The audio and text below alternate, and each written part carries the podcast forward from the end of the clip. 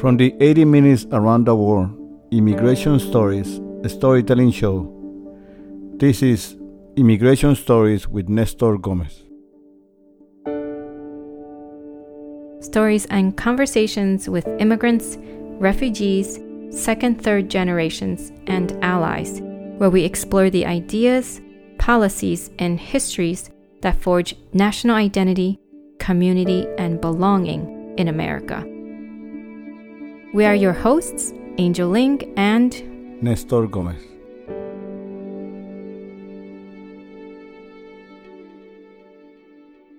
For refugees and immigrants, our life stories are often shaped by our lack of and need to seek physical and emotional safety and shelter.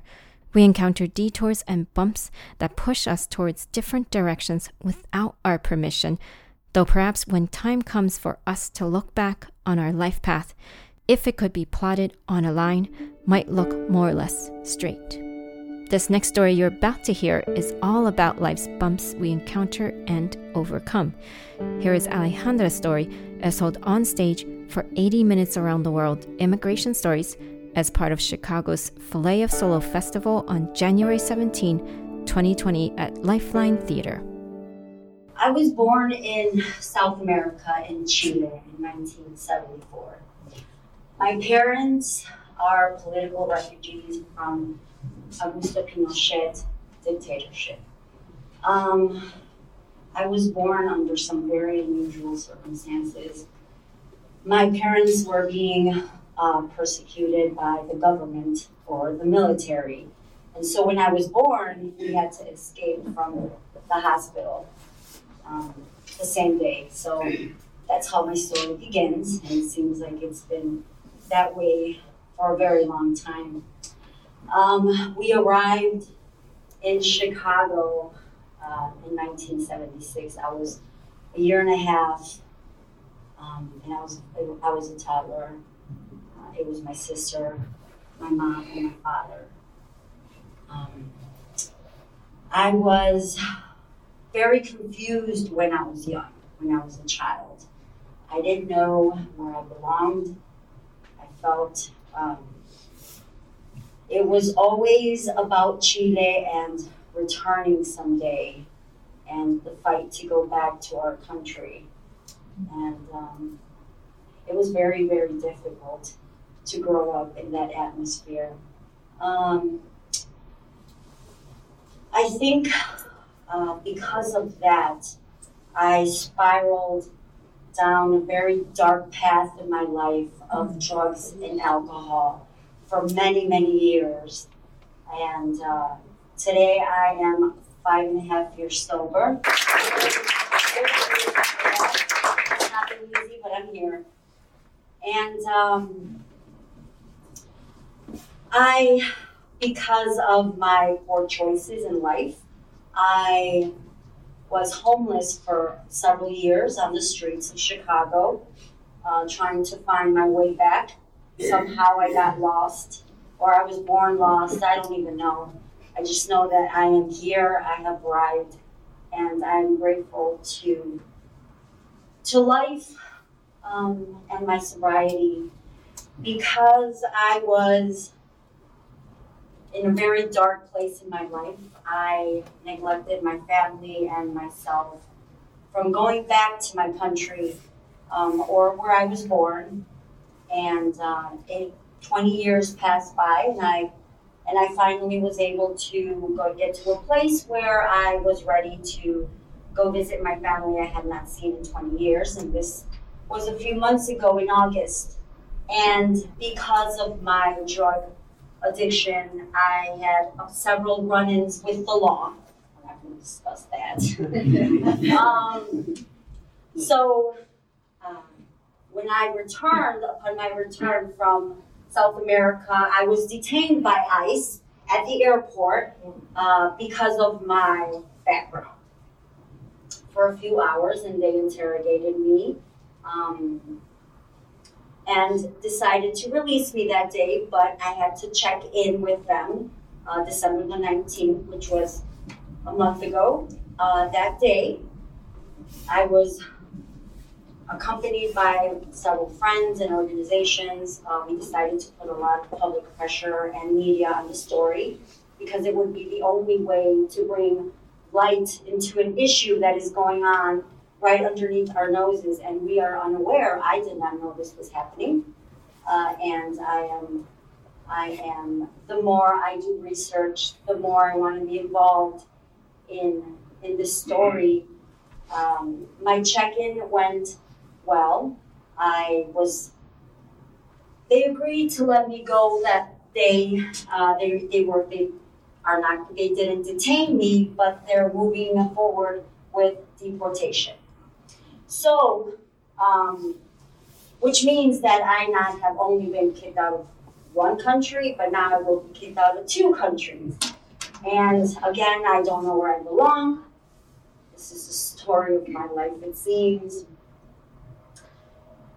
Um, it's just, it's a very, it is very challenging to move forward when you don't know where you belong. I am a single parent of two boys who look up to me, and now our family might be separated by this decision. I have paid for my wrongs not once, but many times and as if I have not paid again, I will be I will be March 16th in front of an immigration judge to be judged again because obviously I have not paid enough for my mistakes.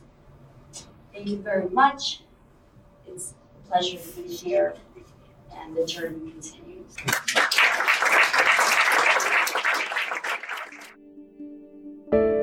Here's Alejandra and Nestor with independent media producer and StoryCorps facilitator in Chicago, Rocio Santos, sharing their thoughts on second chances in life and on the current White House administration's targeting of those who need a second chance the most.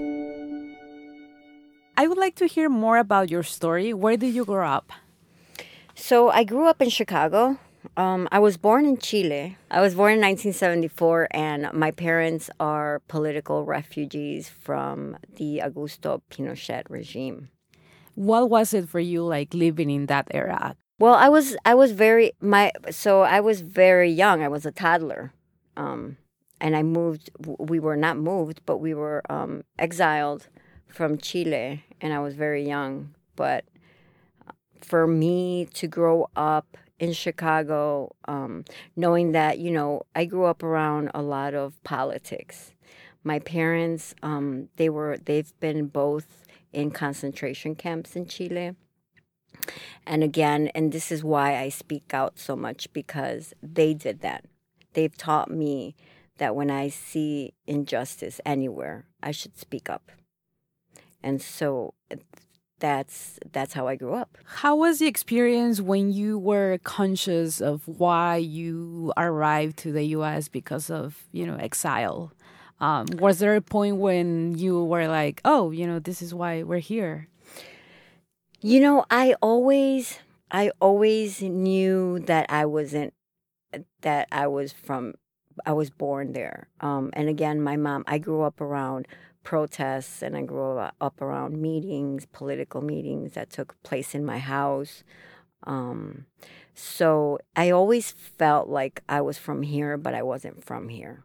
But I knew I belonged somewhere else. Like I knew that we had came from somewhere else. I didn't know where this mystery place was, but it was a place where we had been kicked out, and which is interesting because, interestingly enough, I have not. I, I, guess I, I've been kicked out of one country, right? And now I have the chance of being kicked out of another country.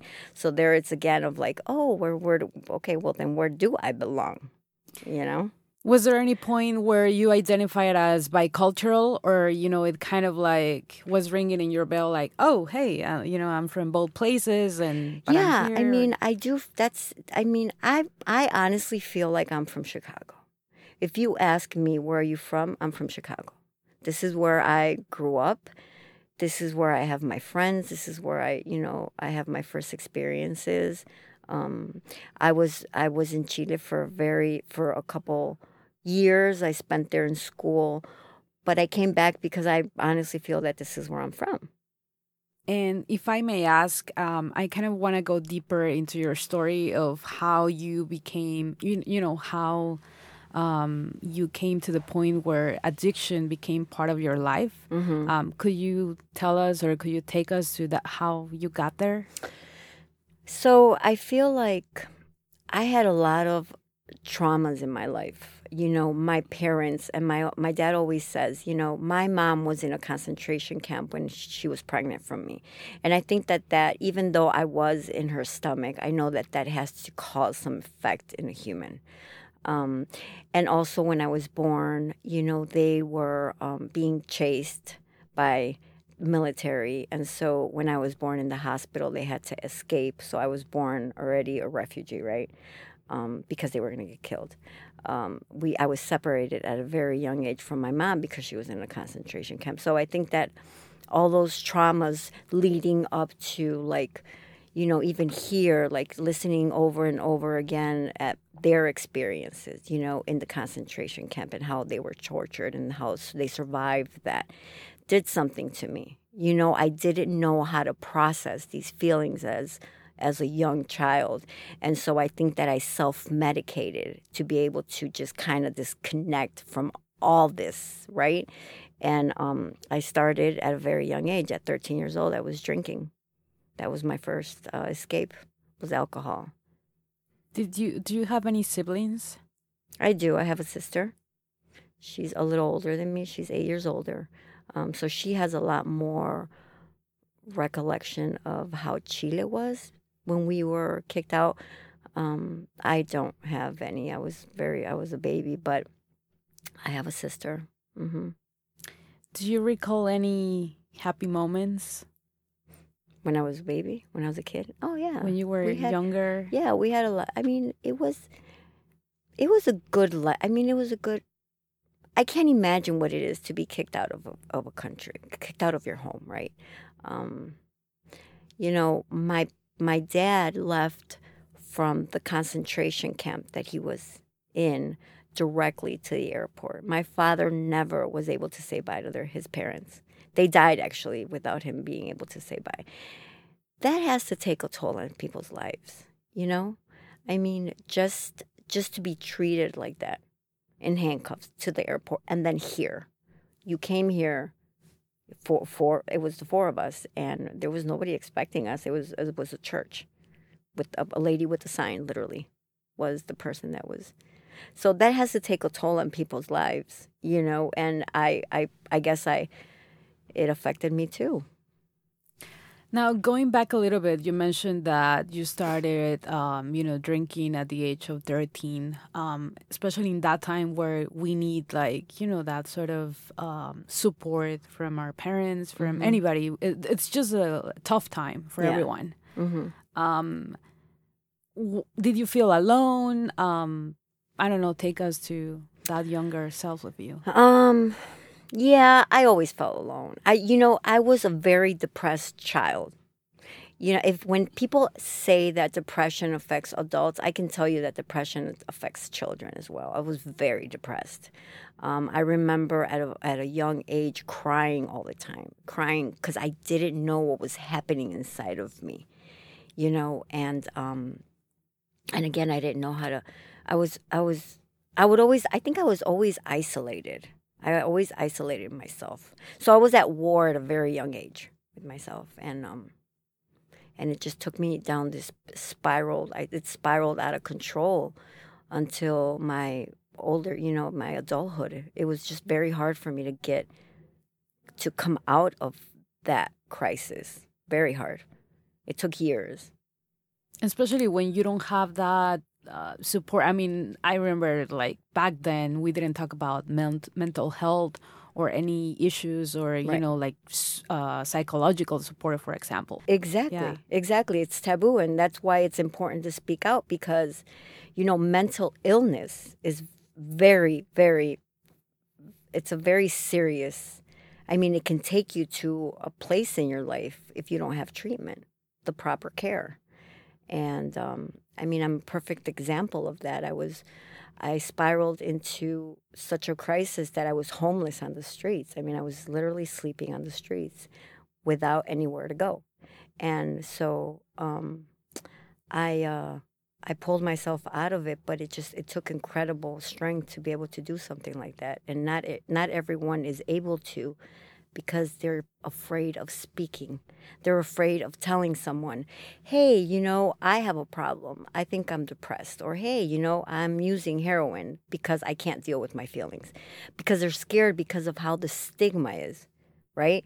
So if I say that I have a drug problem, what everybody's going to look at me in a way, right? Um, so that's what we have to break. We have to break the stigma of people, drug addicts being criminals again. Right. How did you find that strength? Because as you say, many people are don't not that they don't have that strength, but sometimes you're just like into that hole that it's so tough. You know, I was you know, for for a long time I lived in fear. I lived in fear because I was born in fear. Right? I was born with the persecution of the military chasing us. It was it was just a constant fear throughout my life. And so that fear is what kept me paralyzed. I was afraid of speaking about my problem. The moment I broke that fear, the moment that I said, "You know what? I really don't care what anybody says. I need help." That was the moment where I was able to pull myself out with a lot of help. I mean, I didn't do it by myself. I had I had several organizations behind me, like A Safe Haven. Um, they were the ones that gave me a space for me to finally like lay my head on the pillow and be like, okay, I need to organize. My life is out of control, and I just don't know where to start. You know, but it's fear. It's all fear. It's all fear for anybody out there with you know like that feels very similar to you um do you have any lessons that you have learned throughout like mm. this journey mm. there's there are so many um but the number one lesson that i can tell people that are out there is that they are not alone you know there's help if you want help, there's help. And don't be ashamed because shame is also something that will keep you, you know, in a dark place in your life to feel shame. There's no shame in being human, not at all.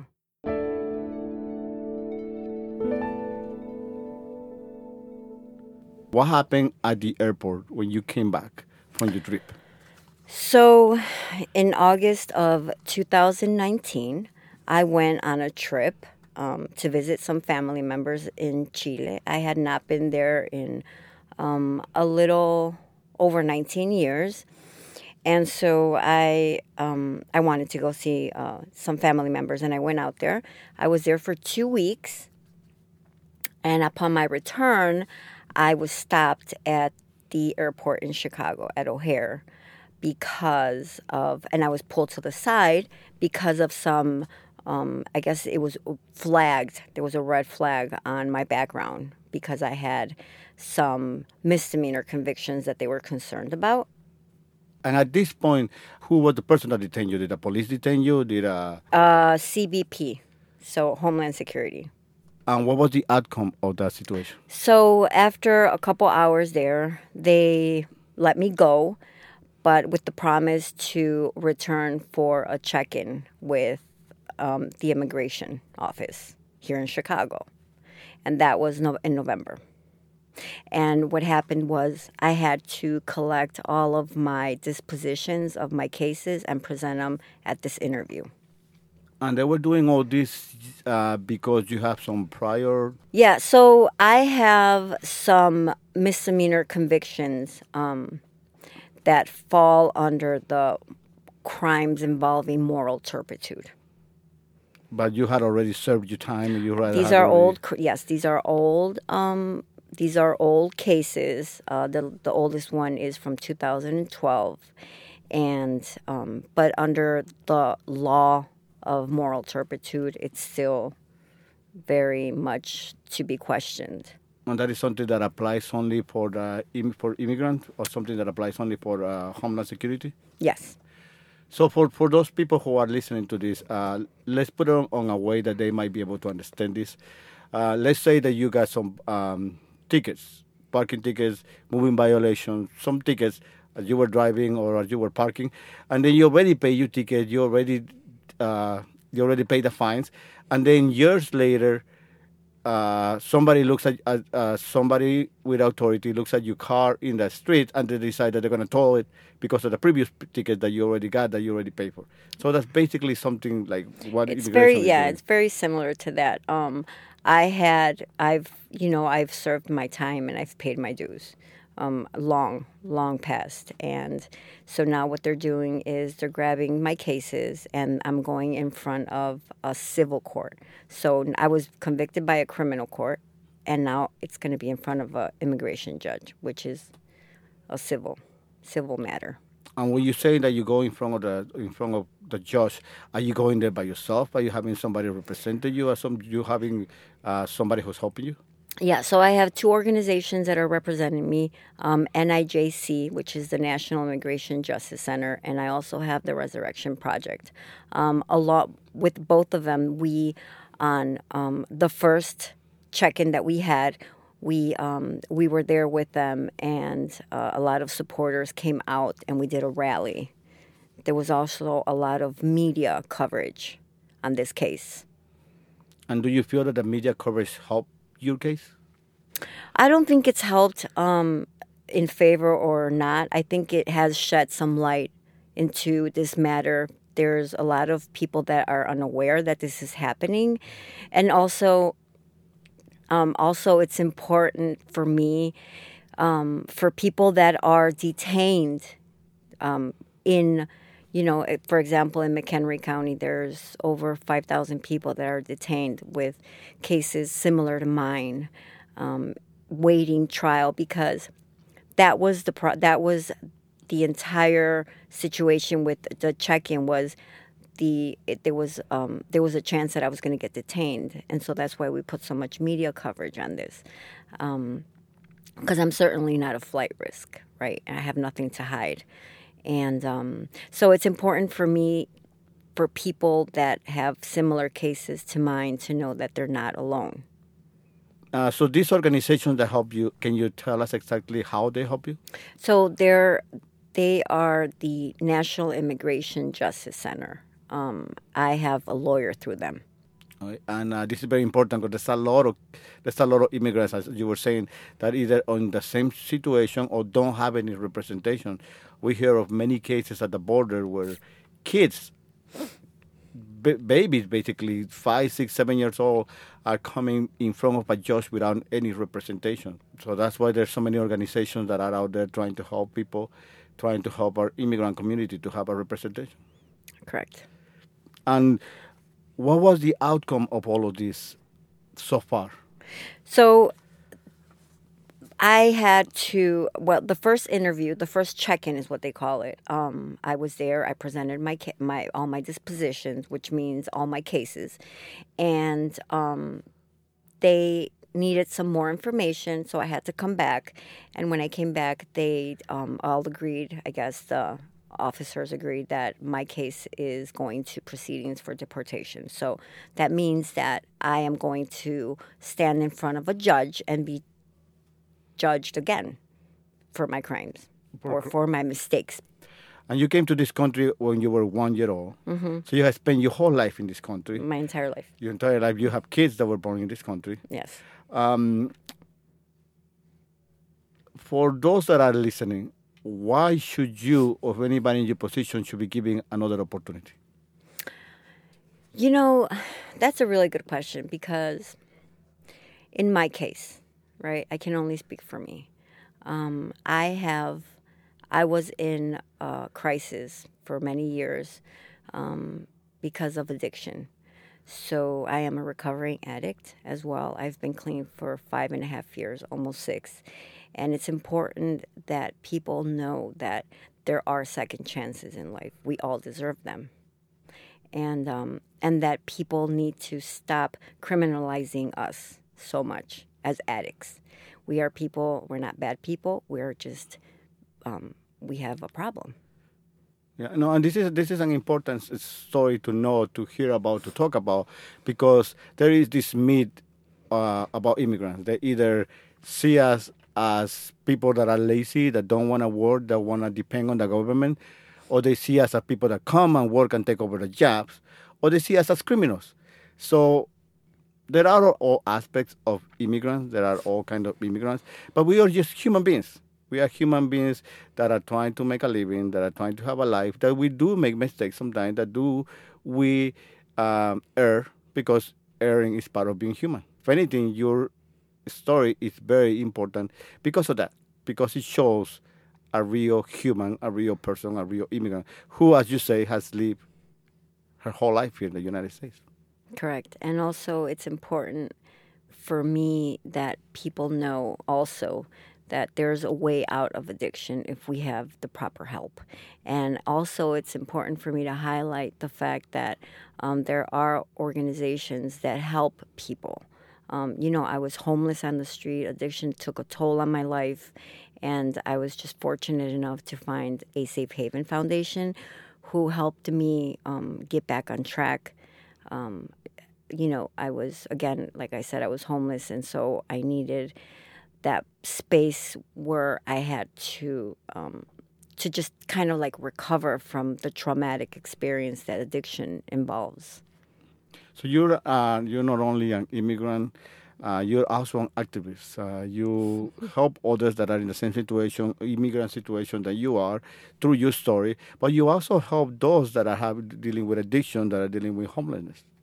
Yes, I um I just I just talk. I just speak. I, I don't have um I'm not in I'm not in a box anymore. You know, I just want the more I tell my story, the more people find hope in knowing um, that they can come out of any situation and be able to reinvent themselves. You know, I currently work for a newspaper called Negocios Now.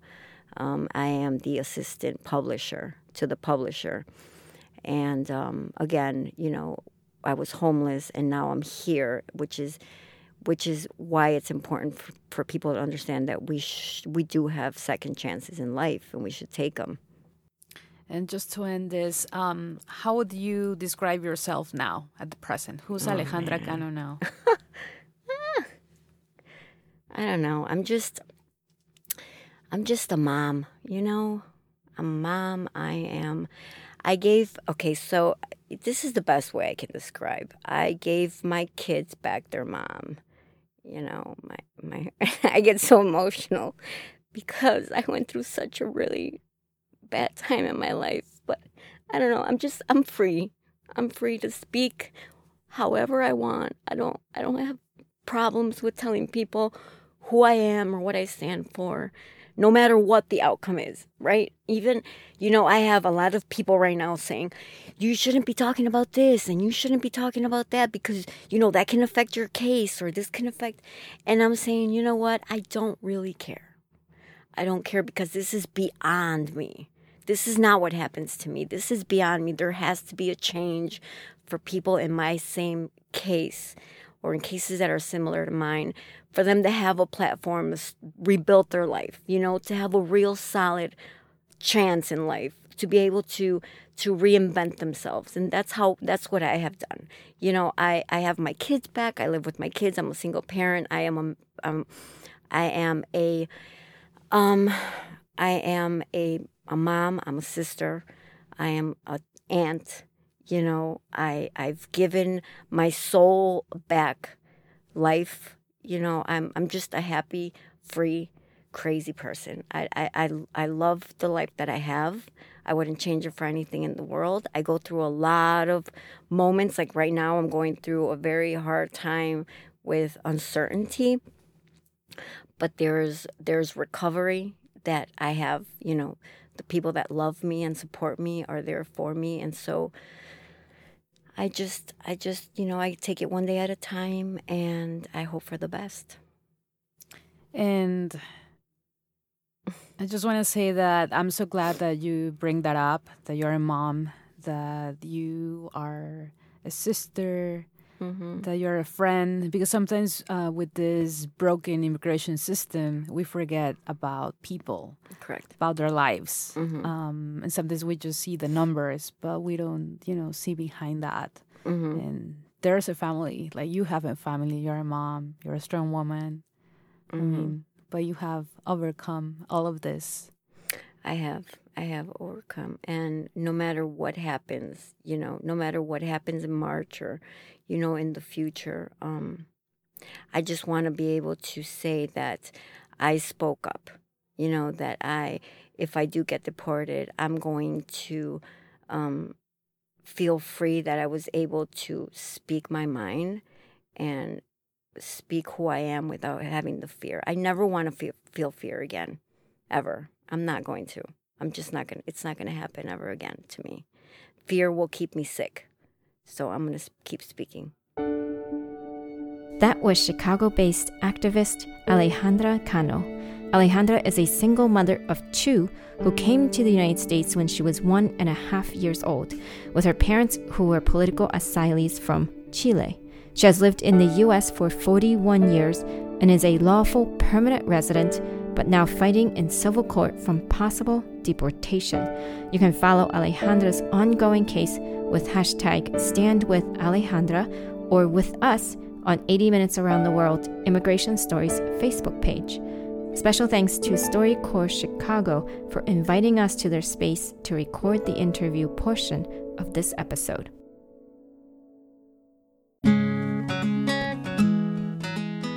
Immigration Stories with Nestor Gomez is a production of 80 Minutes Around the World Immigration Stories. More information on 80 Minutes Around the World Immigration Stories can be found on our website, nestorgomezstoryteller.com, and the show's Facebook page. Please contact us if you have a story you want to share or would like to invite the show to your city or organization near you.